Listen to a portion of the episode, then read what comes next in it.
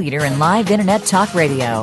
Visit voiceamerica.com. The views and ideas expressed on the following program are strictly those of the host or guests and do not necessarily reflect the views and ideas held by the Voice America Talk Radio Network, its staff, and management.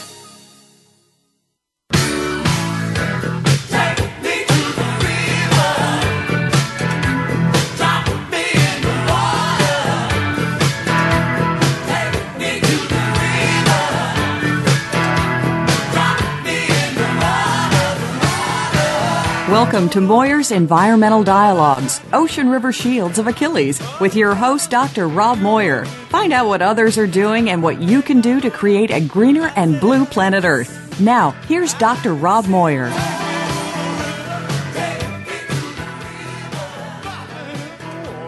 Welcome. This episode is titled Margo's Solo Canoe Voyage Down the Pacific Coast for Ocean Health. Margo Pellegrino is paddling an outrigger canoe to bring attention to the urgent need for ocean conservation and to address ocean health issues. She's paddling from Seattle, Washington, along the Pacific coast to San Diego, California. She has to pull out every night and then put back in again in the morning. And because Margo is somewhere right now, I hope, off the Pacific coast, um, somewhere off of Northern California, and she's out of cell range. We're going to be talk. I'll be talking today with her land crew director, June Bernard. Hello, June. Hi, Rob. How are you? Good.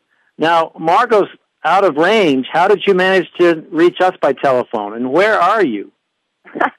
I am on a windy little road halfway between between Petrolia and Honeydew in what's called the Lost Coast. It's probably Oh. the most remote stretch of this entire journey. and Margo is rounding Punta Gorda as we speak, which is just south of Cape Mendocino. Both of these points are like the gnarliest of the whole California coastline. Well, we picked a good day to talk to you. Yes, yes. It couldn't have been the more most challenging. couldn't be more challenging for us to actually connect with you. I had to drive uh, almost 45 minutes just to find cell service and park next to this little brook and a bunch of blackberry bushes and and Oh, you know, nice. hope that the, that the service stays there. Well, what if Margo needs you? Can she reach you? well, I have a sat phone, an AT&T cell phone, a Verizon cell phone, which is the one that's working right now, and a two-way radio and VHF. So we've got and and I have broadband for my laptop, so I can see where she is, and uh, if she has an emergency, there are, she can either call with her Verizon cell phone, which has pretty good service out on the ocean, um, but probably not right now at the moment, or she can hit her spot tracker, which will send out a signal to me and to her Oh, husband. Carl, saying, "Help! I need a bail point." But at this point, I'm so far inland. If anything serious happens, she hits uh, the button for the Coast Guard. So, Right. Right. But so- we don't trust the cell phone to work. we have many, wreck many ways to figure out how to make sure she's all right. Yeah. So tell us about launching this morning. It was spectacular. It's actually one of the most beautiful places we've camped. It's right at the mouth of the Mattole River, which is the start of the Lost Coast. A lot of people do this this beautiful hike along this stretch of coastline. Um, but there was a rainbow. There's a nice fog bank that held out off the coast, which is a mixed blessing. When the fog is in on the coast, the winds are kept down, and she doesn't have to go through the wind waves as much. Uh, the good news is, you know, the wind these days is coming from the north northwest, and we had a slight wind this morning, a little more than usual. But there was there was a beautiful rainbow, just just the two ends of it out on this fog bank as the sun's coming up over these ridges over the King Range, which is behind us. It's a beautiful backdrop. Um, and the beach itself is pretty steep, but it was a really mushy, mushy wave that was coming in. So it was a really easy launch. It was hard to see her go though, because that means we have to go all the way out and around, and then drive all the way back into Shelter Cove, and that just means I'm really far from her, and I can't get to her, and that always makes me a little nervous. Yes. Tell us about her craft. What what's she do? What's she paddling in? What are you launching? Oh, she's paddling this gorgeous Kamanu Composites carbon fiber 21 foot outrigger. The thing weighs less than 25 pounds with the iakos and the Ama attached. And then she just has a few electronics and a little bit of, you know, survival gear and a sandwich and some water, and that's it. So it's really light. It's a fast moving boat. It's a it's a racing boat by design, and she's turning it into a touring boat. well, uh, I looked at you know you have a website um, www.seattle number two san diego.com and I see there that um, she is uh, tending to uh, dress a lot in warm clothes. Um, yes. It's been kind of nippy out there, I guess. It sure is. You know, the Pacific is a little different from the other paddles she's done, that the water it, the water temperature is mighty cold. Along the co- Oregon coastline, it dropped down to 46, 48 for for the better part of it. Now it's in the low 50s, about 52, 53, somewhere in there. So it's cold, and that wind coming from the north, blowing across that cold water, definitely keeps keeps things a little cold. Even I mean, she's she's sweating all day. She does get a little toasty warm. She's in a four three wetsuit, but um, but without it, eesh, yeah, uh, it would it would be an uncomfortable paddle, which mostly launching and landing is the biggest challenge. Um, well, I, I with, saw on the with, blog with that she wrote that yeah. she had to wear a thick wool sweater and a down jacket just to get going. Yeah, it's a little colder here on the west coast. Everyone else inland is sweltering, and and we have you know we've had one heat wave, and that was way up in Cape Flattery. We had a 90 degree day coming around into the Pacific on onto Hobuck Beach in uh, the Makah Nation. But other than that, we've been in down coats and and wool hats and sweaters the whole way. It's been really really cool. And we've run into and, a ton of people in their RVs coming to the coast to escape the heat. They just can't wait to put their coats on. They've been so hot in inland. now, June, you said that there was some difficulty in launching, or uh, it's just that it's there have been hard a couple the of clothes challenges. on, or you know, the, the beach launches are really challenging. Well, actually, each morning is different. Um, Oregon, the, you going out the river mouths, each of those bars, the Coast Guard restricts them when you know the when there's a swell that they think is too too much for certain length boats to handle. So each morning, we check whether or not we're you know in a river and she's going to launch out of a mouth, or if it's a beach landing, at the tide. We we live and die by the tides and the forecast and and the Coast Guard restrictions. So wow. each morning we we we definitely have to uh, suss things out and scope things out before we before we can actually uh, launch. And this morning was was beautiful. Granted, we're you know a month more than a month into this trip, and we've learned a lot about our skills and what we're comfortable doing, and we're a lot more comfortable than we were in the beginning. I mean, you just have to take it as it comes. The Pacific is a completely different beast. There's, yes. there's been some really challenging beach launches. If I ever see that boat do a cartwheel again, that'll be too soon.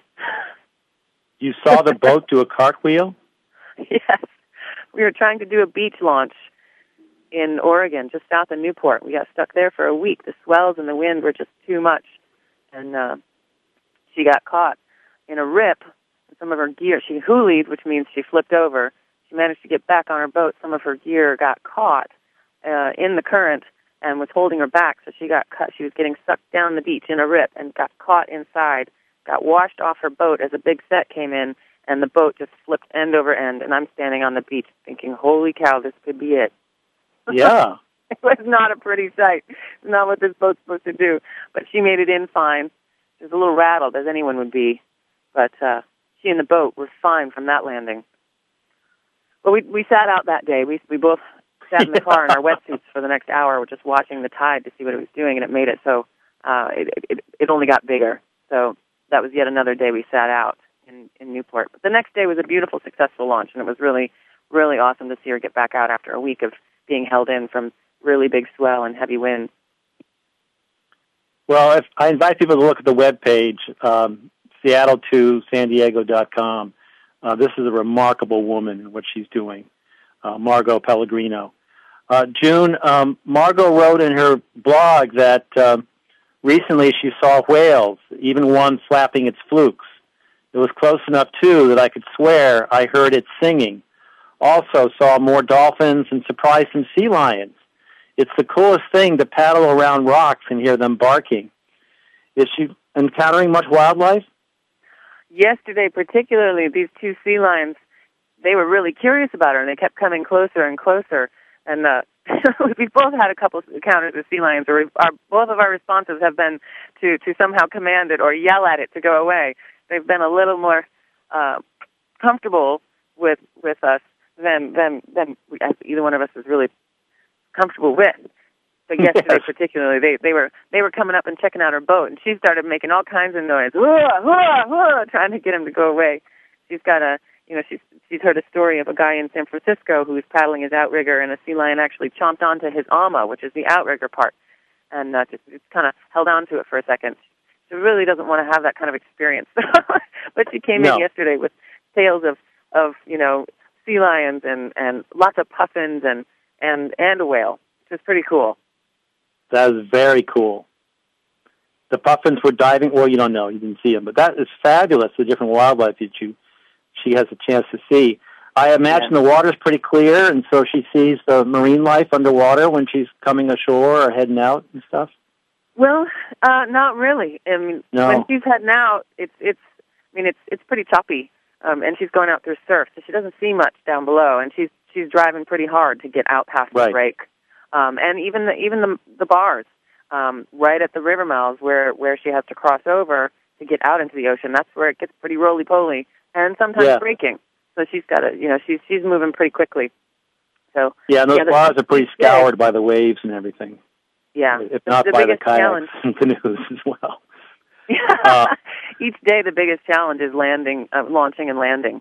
You know, those are the tricky spots. Once she's out, Well- things are usually fine. Um, And- she's had a couple because of gnarly days. the waves become more steep when you're coming close to shore. The the waves get bigger or something. Well, they do, and, and typically, if the, if the swell is so much, or the swell and the tide, if you don't coordinate them appropriately, they could be breaking, and that's that. It's not a surfing boat. No.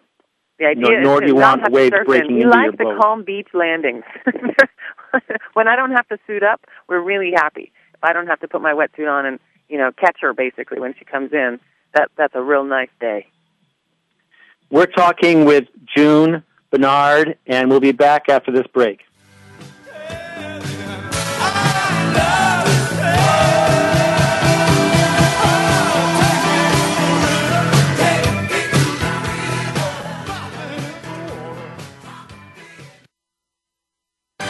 This is the Green Talk Network, helping to provide a sustainable future for us all.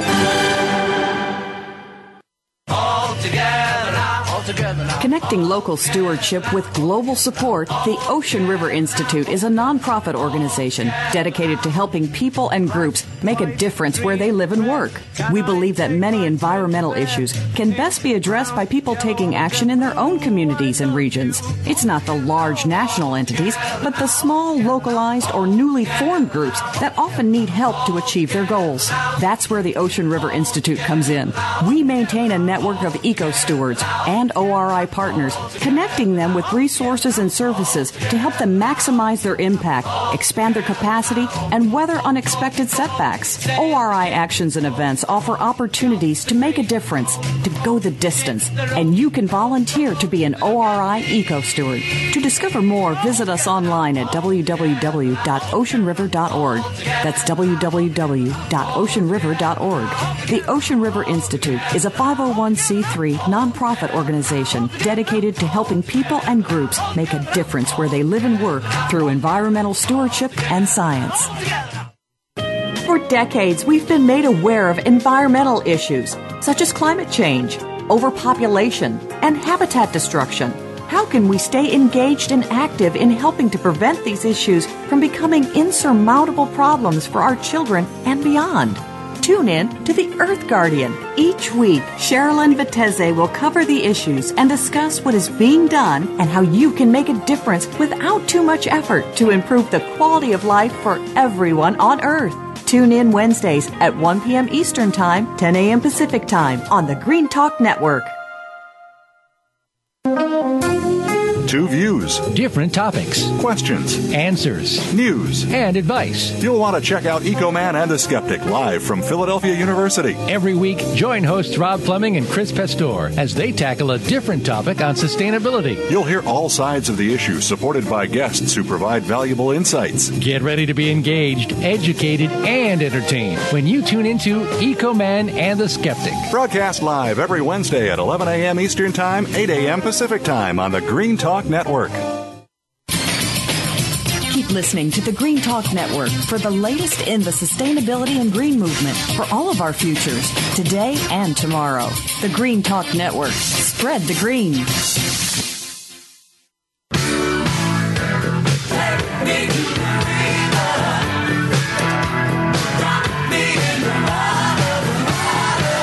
You're listening to Moir's Environmental Dialogues. To participate in today's discussion, you're welcome to call into the program at 1 888 346 9141. Again, that's 1 888 346 9141. You can also send an email to rob at oceanriver.org. Now, back to Dr. Rob Moir. Hi, I'm talking with June Bernard, who is the land crew for Margo Pellegrino's uh, voyage down the Pacific coast. Margo is, has left Seattle, Washington, and is paddling in an outrigger canoe all the way to San Diego. And I managed to, to get in touch with them uh, at the gnarliest uh, shore uh, uh, point uh, in, in northern in California, but it's in Northern California where this is happening. And um, Margot's writes on her web page that wherever she goes, well, I know that wherever she goes, she's very concerned about bettering the health of oceans. And she writes on her web page, which is seattle to san diego.com, in trekking from Seattle to San Diego, I'm stopping in communities all along the coast to do what I can to highlight four critical ocean concerns. And the four critical ocean concerns that Margo is emphasizing on her voyage are one, the impact of sewage, fertilizers, and stormwater runoff on the ocean. Two, the problem with plastics. Three, overfishing and unsustainable industrial fishing practices. Four, acidification of our oceans, which is being caused by the carbon being shoved in from the atmosphere into the oceans. Um, June, uh, what are you and Mark finding traveling the Pacific shores in regards to the degraded waterways and the impacts that are number one on Margo's um, four ocean concerns? Well, Rob, in a lot of these harbors and marinas where we have Margo pull in and more for the night, uh, the algae growth is, is is pretty significant. I think the worst we saw was in Brookings, which is southern Oregon, and they've even got bubblers inside their harbor. Um, and I've got a bunch of photographs of these incredible. Just they they look beautiful from from from a physical standpoint, but you know that they're from a, from from too much runoff from fertilizers and pesticides and and and things that people put on their lawns and um, even up June, north. what what's a, a bubbler? Further. We're not sure what that means. I'm sorry. What's a bubbler? You're saying you're well, seeing bubblers? It actually, right, literally, literally, to keep the water moving. As soon as the water is still enough in these harbors, this, the, the algae blooms get a little out of control, which it is out of control there. It's not even helping that much. So you're literally, you'll go out on a dock and you'll see a bunch of, you know, it looks like a jet kind of underneath. So the water yeah. is just bubbling over and, and still moving in a few different huh. spots around these, around this harbor. Yeah. And it's, it's really not doing, uh, as much as it probably could to get this algae down. I mean, she had to, she, she had so much algae caught in her rudder, uh, she had a little hard time um, getting out of her slip that that day, and that was just last week. Um, and Gold Beach was not as bad, just north of Brookings, but kind of the same. You know, there's, a, just a lot of algae growth, and and sewage plants. You know, they're, they're, they're not they're not being uh, kept up or or to, to manage the the growth on the coast. They're not being um, well. Let me think. What was it? The beach in um, Charleston, Coos Bay we were thinking about doing a beach launch e- even after she paddled in to the mouth of the river. She came over the bar, and we thought, well, you know, we could just haul the boat over and do a nice beach launch. It seems like a mellow beach, and they said actually it was closed because of fecal matter. Um, we've oh my gosh! Places so, that, so yeah, that one definitely not going to launch there. We don't want to get in in the water if that's the case. I mean, and then the whole beach is closed, so these sewage treatment plants need to be upgraded and, and, and make sure we don't have that going out into the ocean. I mean, it affects everybody, not just swimmers, yeah. but the health of, of the wildlife too. We don't want Margo having to paddle in hazmat suits. No, no, no. Her booties are stinky enough as it is. so, what can people do about these impacts of too much nutrients flowing into ocean waters? Start thinking about what you put on your lawns, even what you wash your car with. You know, make sure you don't let that stuff run down into the storm drains and and out into the ocean. And all I mean, all these rivers run to the sea, and and that's where that stuff goes. Start looking Yes. at what's in your garage and what's under your sink. All of these chemicals that we put in things, they go out. They have to go somewhere, and typically they're not being, you know, they're not being treated enough, and or they're running out and into the ocean. And every little household has its impact. And if you get more people thinking about it, then uh, you know the less impact we'll have, and possibly less algae growth. Uh, it's it's it's something we can all do. Yes. So you mean pollution is not, I mean, dilution is not the solution to pollution. exactly. yes, biodegradable is a much better way to go. I mean, it's small small steps, and everybody, if they take personal responsibility, adds up to a lot. Yes. And and speaking of bio, the need for biodegradable, um, let's talk about the problem with plastics. Yes. Some of these places along here have so much plastic on the beach. And I'm not talking, I mean, there's big stuff, definitely, and then tires and random things like that, but it's incredible to see the tiny little pieces. Just little bitty, if you took a sifter and went through each beach, you would come up with an astronomical amount of plastics. Nurdles, which is kind of what they make things out of. Tons Yes. of them everywhere. And even up in Cape Blanco, just near Bandon, Oregon, it's, it's a really, really tough spot to get around. It's one of the westernmost points in the whole on the in the lower 48. The beaches around Cape Blanco are just covered with tiny little bits of plastic and bigger ones too. And there's a woman there, Angela, who uh, who's an artist and she's been an art administrator for 30 some years and started a project only five months ago. Pick, she just couldn't take it anymore. She started picking up the plastic and she started making art projects out of it. So she has these enormous art pieces of jellyfish and and uh, squid and sea turtles, and she's taking it on the road. She's actually in Newport right now for their first launch of this this art exhibit, and they're beautiful pieces. And it's, her program is called Washed Ashore, and uh, if you if you if you go to washedashore.org, you can see some of these pieces. And once you actually get inside of them, you can walk inside these jellyfish, and you look. At they're beautiful. They're all plastic bottles that have washed ashore, single-use plastics. And That's great. in only five months, in a five to ten mile stretch around one small town in Oregon, they've gotten enough plastic to do this much work with.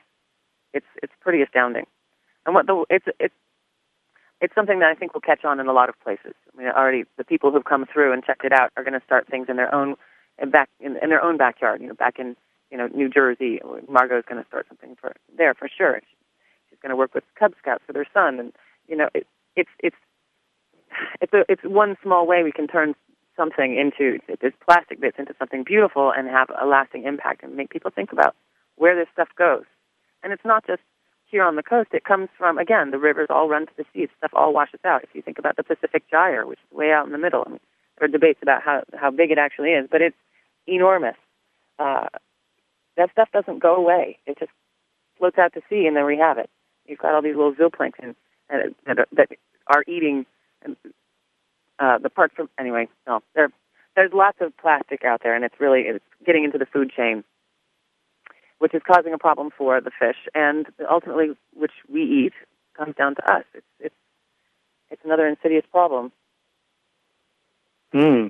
What what can uh, pe- do people have to go to the Oregon shore or the California shore to address the plastic problem in the ocean, or can they do something No, more locally? You can do it on on your roadside, on your riverbanks, any I mean anywhere, anywhere. Just keep the plastics uh, off. You know, I mean, pick up any plastic when you see it. Really, I mean, walking around Yeah. behind Margo, she's picking up plastic everywhere she goes, whether it's downtown Portland, downtown Seattle, or on the shores of the Pacific. It's it's a really beautiful thing to watch. She picks up plastic everywhere she goes. If she sees it, she picks it up and throws it away. And then you have you know your your hand sanitizer for when you get to the car. But Yeah. uh, but you, you know it's it's it's something it's it's a nice habit, and I've I've I've started doing it myself. It's it's, it's infectious because it is it's not just an eyesore. It's it's it's kind of a problem for for everybody, not just our health, but health of the other creatures. Yeah, it's really important to pick up a to prevent to prevent a piece of plastic from going into the ocean because you have an opportunity to stop it, but if you don't, it's going Right. to be out there for 50, 100 years and Right. um, and causing you know some damages. Right. So a, such a small action can make a big difference in the, in the big scheme of things. Who knew? And, and that's exactly right, Rob. I mean, it's these little things, like not using um, soaps and, and things that and fertilizers that, that are going to degrade the waterways, and, and and picking up plastic. I mean, just, these are just basic household things. Just make sure you pick up after yourself and don't use anything that's going to harm, you know, anybody down the river or down it, you know, down into the ocean.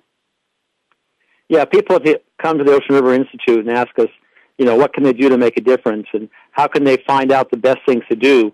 And I suggest they talk to the children because the children are closer to the ground and are more noticing what kind of things are seeping into the waterways and, and have pretty creative ideas of, well, they're, they're more shocked. They're more upset when they see, you know, what we've got grown accustomed to of stuff just getting into the waterways. Right. And And I bet Margo is, is she's got her hands in the water. I mean, she's not quite nose to water, but she's certainly, you know, she's sitting on the water and, and she's right there. You couldn't be more immediate to the ocean environment. Very true. And we're actually a project of the Blue Frontier Campaign, um, David Helvarg's organization. Um, and he has written a book called 50 Ways to Save the Ocean. And it's a, it's a great read, you know, and, it, it, and there's just little chapters with, with examples of what everyday people can do to do their part. And uh, Absolutely. that's definitely a place to go if you if, if you're if you really want to do little things or, or take action. It's a great resource. We'll be right back after this break talking about paddling in the Pacific Ocean.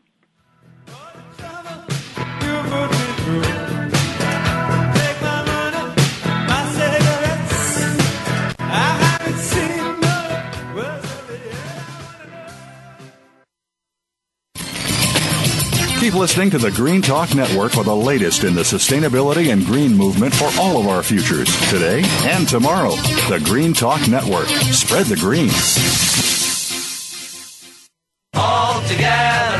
Connecting local stewardship with global support, the Ocean River Institute is a nonprofit organization dedicated to helping people and groups make a difference where they live and work. We believe that many environmental issues can best be addressed by people taking action in their own communities and regions. It's not the large national entities, but the small, localized, or newly formed groups that often need help to achieve their goals. That's where the Ocean River Institute comes in. We maintain a network of eco stewards and ORI partners, connecting them with resources and services to help them maximize their impact, expand their capacity, and weather unexpected setbacks. ORI actions and events offer opportunities to make a difference, to go the distance, and you can volunteer to be an ORI eco steward. To discover more, visit us online at www.oceanriver.org. That's www.oceanriver.org. The Ocean River Institute is a 501c3 nonprofit organization dedicated to helping people and groups make a difference where they live and work through environmental stewardship and science. Ready to lift your spirit? Join Karen Tatanich every week for Spirit Connections. Karen will share with you the power of energy work. It can get you through the good times and the tough times. Karen will bring together stories of hope and good news based on her work with all aspects of energy. There are people and companies out there that are bringing joy to our planet. You'll learn about the power of spirit at home, at work, and at play. Spirit Connections is broadcast live Tuesdays at 1 p.m. Pacific Time, 4 p.m. Eastern on Seventh Wave Network. It's football, pop culture, and everything in between. Get ready for the game plan with Anthony Herron, aka Big Ant. Anthony has a background in college and professional football and brings the player, coach, and broadcaster perspective to this weekly roundup of the top sports news and events. Big Ant wants to hear from you too. Tune in to the game plan with Anthony Herron every Tuesday afternoon at 5 p.m. Eastern Time, 2 p.m. Pacific Time on the Voice America Sports Channel. It's game time. Thank you for listening to the Green Talk Network. Help to spread the green by involving your family and friends. You're doing your part. Now help them think green. Spread the green. The Green Talk Network.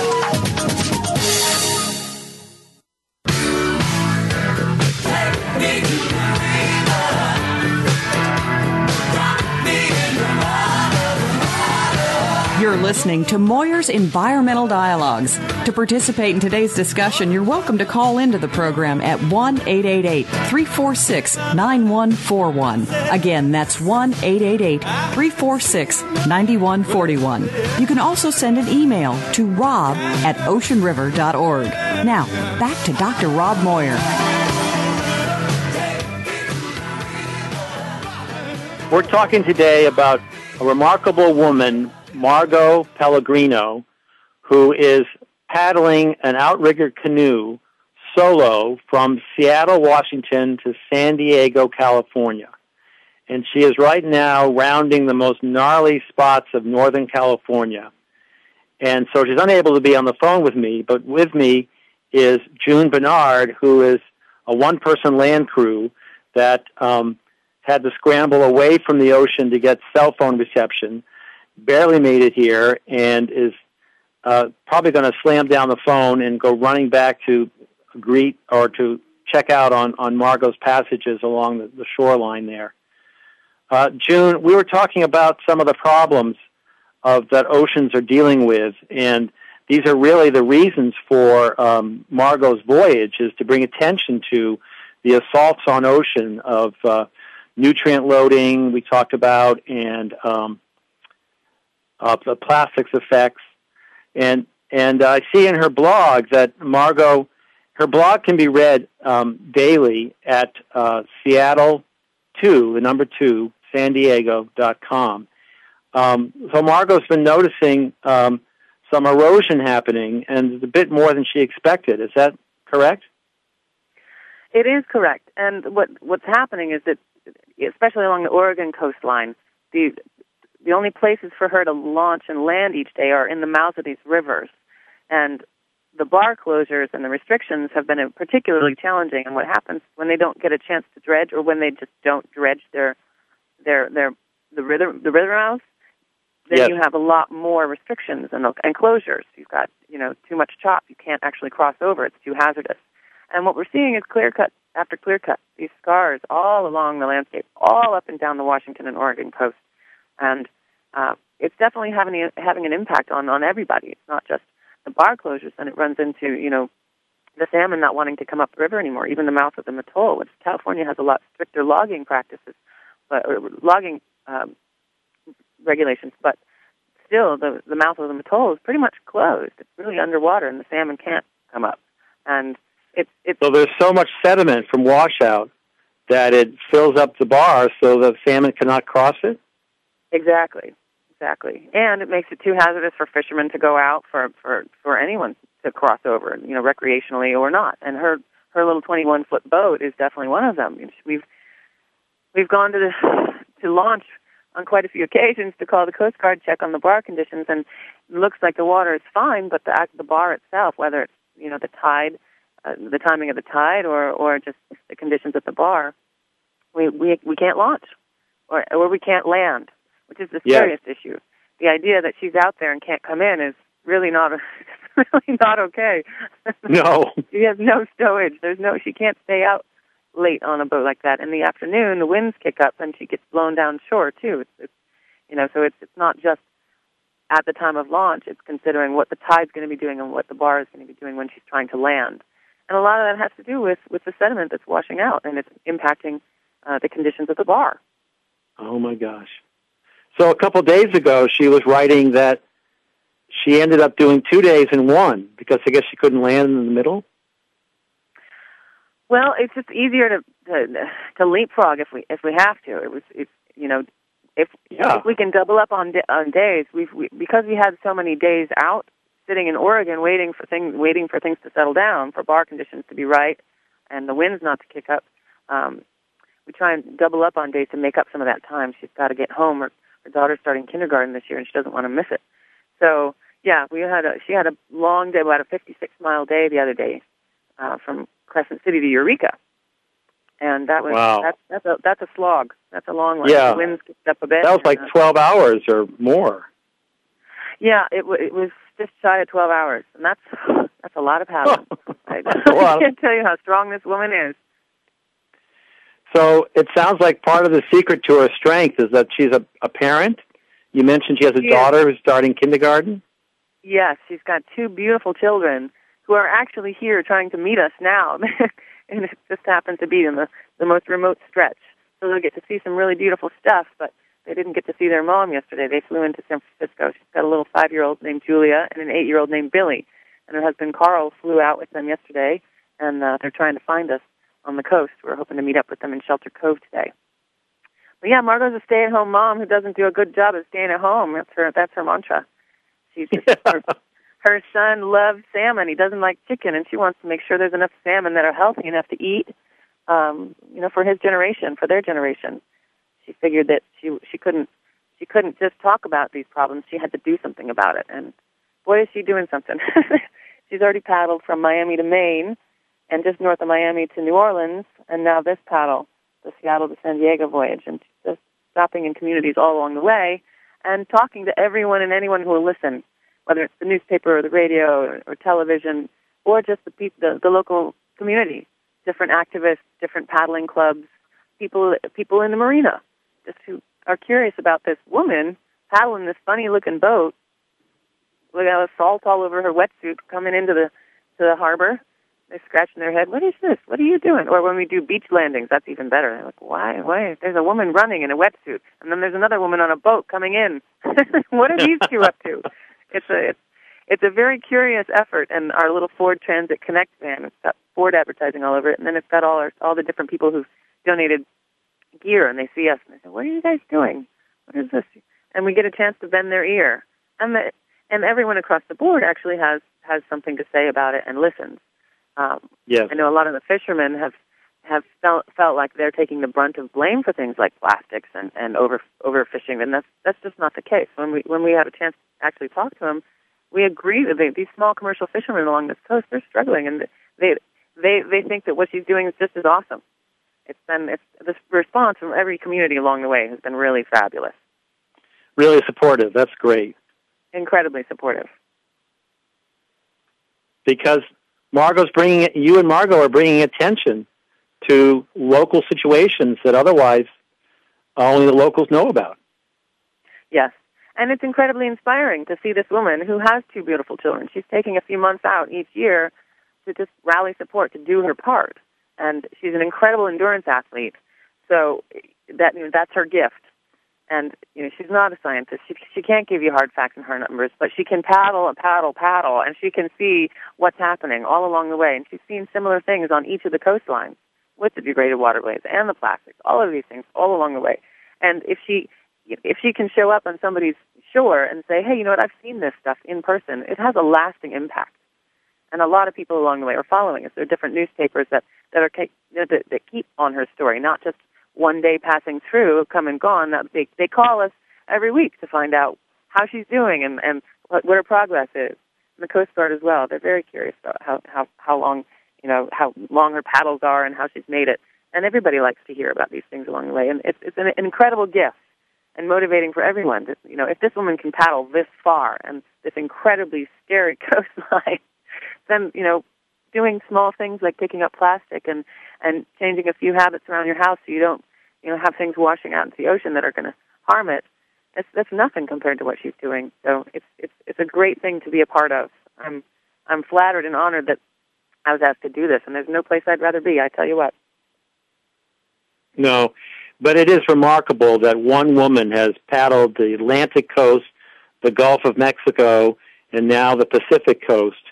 And what she, in doing so, she legitimates that this is a problem of all coasts. That that's one ocean, and the problem you can't just dismiss it as saying, "Oh, that's a California problem," or "That's a Georges Banks problem," or "That's a Gulf of Mexico problem." Instead, it's like, no, the problem's going to be at all oceans, and so the solutions have to start wherever you are. You have to be thinking about how all systems are interrelated and connected, and that you know if you let stuff that you don't want to eat yourself go into waterways, it's going to end up in the ocean, and it don't leave the ocean, so it's just going to you know magnify out there. One of the things Margo says repeatedly to everyone who will listen is that there's nobody who's going to bail out the ocean. These large companies gotten some bailouts, but who's going to bail out the ocean? So she's doing her best to get everybody thinking about it in that term, you know, in those terms. You know, we Yes, together, if we can all do something, we can we can possibly turn these things around. And she doesn't, you know, these different points that she's trying to make, they are horribly depressing. She doesn't want everybody to go away feeling like, oh no, there's nothing we can do. More importantly, it's like, wow, now that we have our attention on these things, we can actually do something about it. Yes, and Margo has on her webpage uh, things that you can do to connect you with resources. Uh, in the in the last quarter of the hour, we're going to be talking with Ocean Champions, and Margaret and Margo has been very active with Ocean Champions in helping uh, ocean, you know Ocean Champions get legislation through Washington that will better oceans in different forms and, and formats. And uh, there's just so much to do that uh, there are, are, many opportunities, legislative opportunities to do, you know, address red tide or address uh, better ocean management or setting up a national endowment for the oceans and so forth.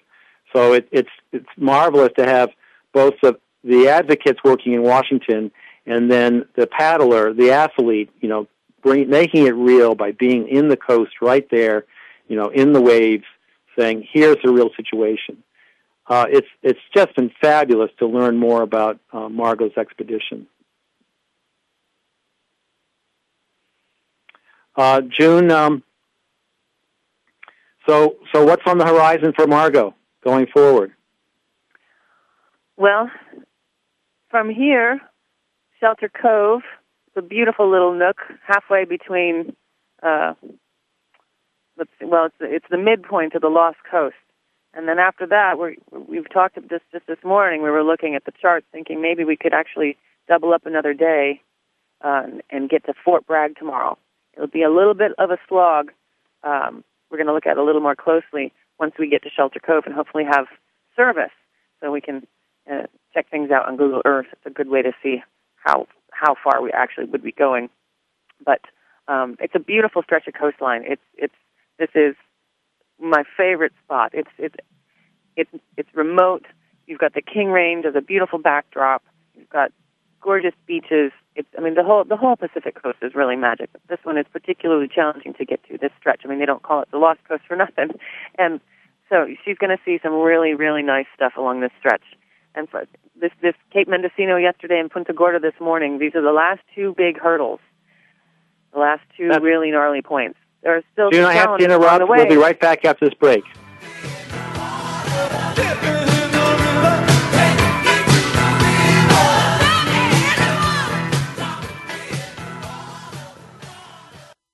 The Green Talk Network is here. Spread the green. All together now. Connecting local stewardship with global support, the Ocean River Institute is a nonprofit organization dedicated to helping people and groups make a difference where they live and work. We believe that many environmental issues can best be addressed by people taking action in their own communities and regions. It's not the large national entities, but the small, localized, or newly formed groups that often need help to achieve their goals. That's where the Ocean River Institute comes in. We maintain a network of eco stewards and ORI partners, connecting them with resources and services to help them maximize their impact, expand their capacity, and weather unexpected setbacks. ORI actions and events offer opportunities to make a difference, to go the distance, and you can volunteer to be an ORI Eco Steward. To discover more, visit us online at www.oceanriver.org. That's www.oceanriver.org. The Ocean River Institute is a 501c3 nonprofit organization organization dedicated to helping people and groups make a difference where they live and work through environmental stewardship and science.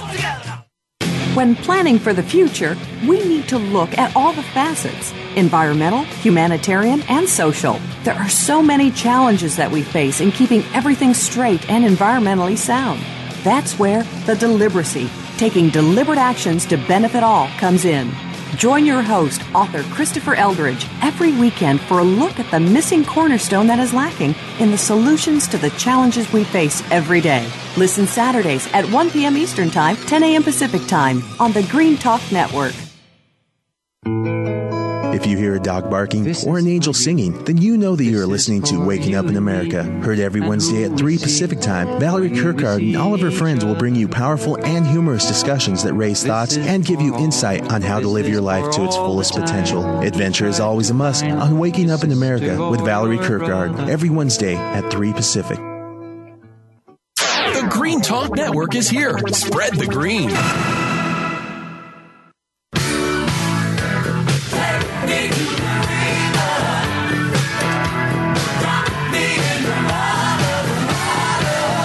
Listening to Moir's Environmental Dialogues.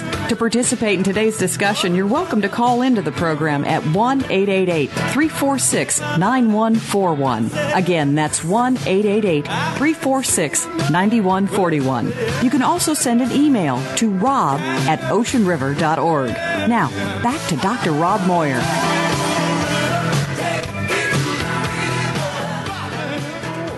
Hi, I've been talking with June Bernard, who is the land crew for Margo Pellegrino, who is uh, canoeing in an outrigger canoe from Seattle to San Diego. Dot com is her website, and she uh, hopes to get there by the mid September.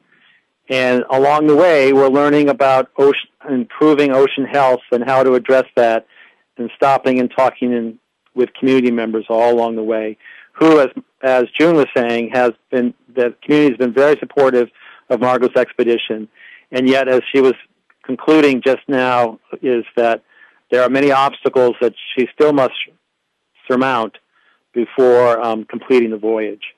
I want to turn now to our Ocean Champions moment. Mike Dunmeyer is unable to be on the phone with us today, which is fortunate because we get to talk to Chris Laughlin. Chris, how, how are you? I'm doing great. Thanks, Rob, and thanks for having me on your show today. Well, it's it's great to um, it kind of adds to the symmetry. You're out in uh, Capitola, California, and um, and also you're a surfer, so uh, you can relate perhaps to what uh, June has been saying about Margo trying to get out over the bar and stuff. Oh, absolutely. And before I dig in on that, I just wanted to say that it was incredible to hear about Margo's adventures. And, you know, we're very supportive of her journey and her mission for ocean protection and ocean health. And we're looking forward to hosting her here in Santa Cruz when she arrives later this month. Oh, that's right. She'll be going right down your shoreline there. You can stand on the beach and wave. Yes, yes. and um, yes, living here on the West Coast is incredible, and working for Ocean Champions is a dream, really. Um, our, our West Coast headquarters is located in Capitola, California, and as a surfer, one of the perks to living and working here is the surf. We have just about every type of surf break anyone could wish for along this stretch of central Californian coastline. That's great. Um, and and how do you, and, and tell us about your, your work for Ocean Champions. Well, I work with an incredible team, and um, it, it's been very busy up until let's see, the August recess started, and so as you know, members of Congress are in recess right now. But before that, there was quite a bit happening. Um, the Consolidated Land, Energy, and Aquatic Resources Act, or otherwise known as the CLEAR Act, um, was sponsored by Ocean Champion and Chairman Nick Rahall. That passed the House of Representatives, and um, it, it's incredible. It, it improves the way we manage and protect our oceans, and it establishes the nation's first ocean conservation fund, which has the potential to direct hundreds of millions annually for ocean conservation projects. And so, what's so happening? Um, we, we've had a National Endowment for the Arts which has helped to support artists. Now we have a national endowment for the oceans that'll help conserve oceans. Yes, that's right. Um, Senator Whitehouse, an ocean champion, along with Senator Snowe, also an ocean champion, has introdu- introduced a bill to create a national endowment for the oceans. It's similar to the Ocean Conservation Fund in the CLEAR Act, um, and together they represent the first ever national funds for ocean conservation. So it's very exciting. Well, you're good. I was mixing up. You were telling me about the House passing legislation, and I leapt over to the uh, Senate and you were good to put those two together. So both uh, parties of, of, both legs of government are advancing uh, better ocean management. Yes. And now it, it is recess, but uh, you know I'm working hard with uh, Ocean Champions up here in Boston to have a uh, a fundraiser for uh, Congressman Paul Hodes, who's running for New Hampshire Senate, who's been endorsed by uh, Ocean Champions, and um, you've been working. You are working hard on uh, an upcoming event in September. Tell us a bit about that event. Sure, I would love to. Our annual event is coming up on September 21st, and it's held at the Sonoma Restaurant in Washington, D.C. It's a reception that we host each year to recognize and honor members of Congress working to protect our oceans. It's incredible because it brings together ocean philanthropists, leaders in the ocean conservation community, and activists from around the country. Um, it's a great opportunity to build relationships with key congressional leaders and their staff, members of the ocean community. Um, really, an event not to be missed.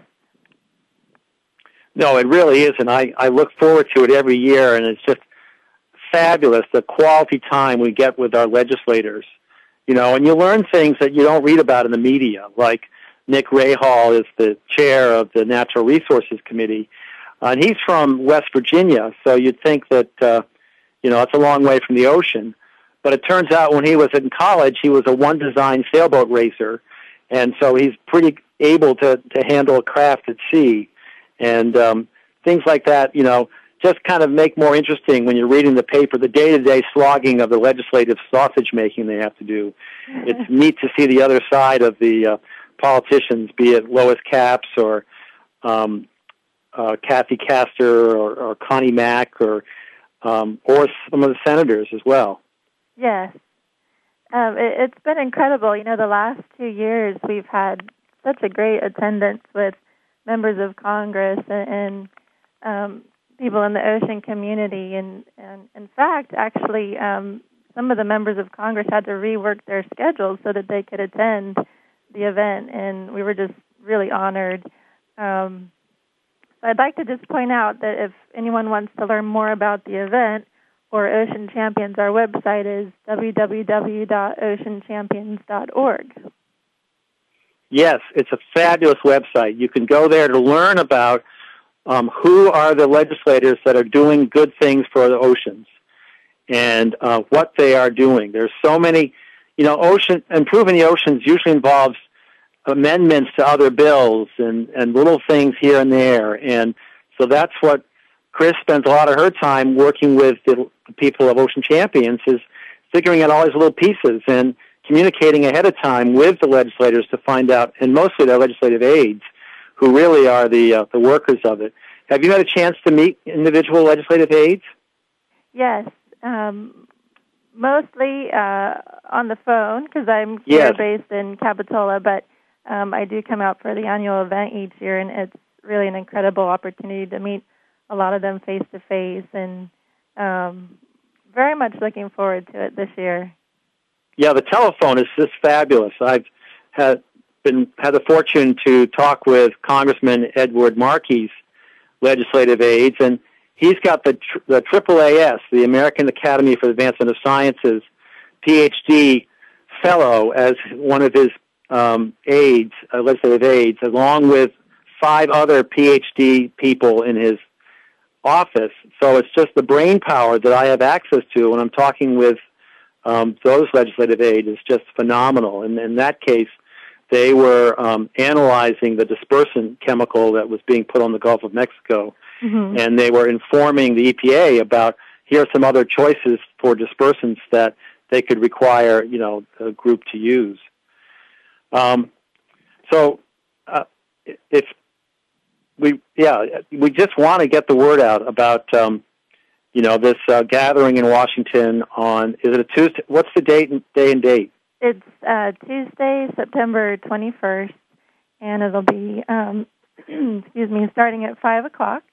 So it'll be five to eight p.m. And um, we had our first announcement come out about the event. Uh, I believe it was last week. We have another one coming out in a couple of weeks And um, like I mentioned, Great. earlier, I have to interrupt because we're out of time. And June, I want to thank you for telling us about um, Margo Pellegrino's trip. Thank, Thank you, for having me, Rob. And Chris, thanks for talking about Ocean Champions. Yes, thanks for having me, Rob. Until next time, this is Ocean River Shields of Achilles.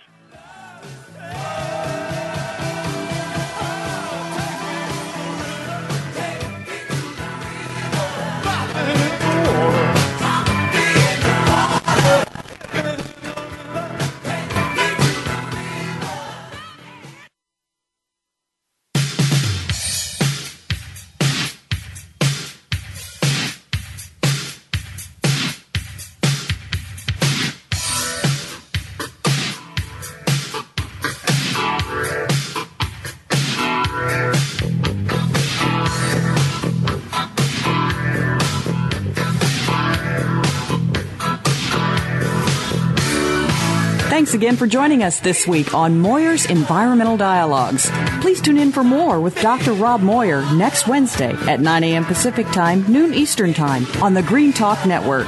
We'll talk again then.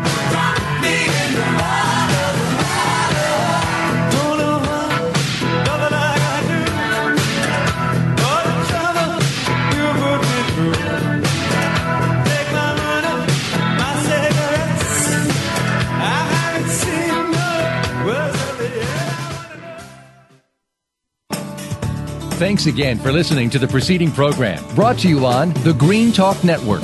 For more information about our network and to check out additional show hosts and topics of interest, please visit thegreentalknetwork.com. The Voice America Talk Radio Network is the worldwide leader in live Internet talk radio. Visit voiceamerica.com. The views and ideas expressed on the preceding program are strictly those of the hosts or guests and do not necessarily reflect the views and ideas held by Voice America Talk Radio Network, its staff, and management.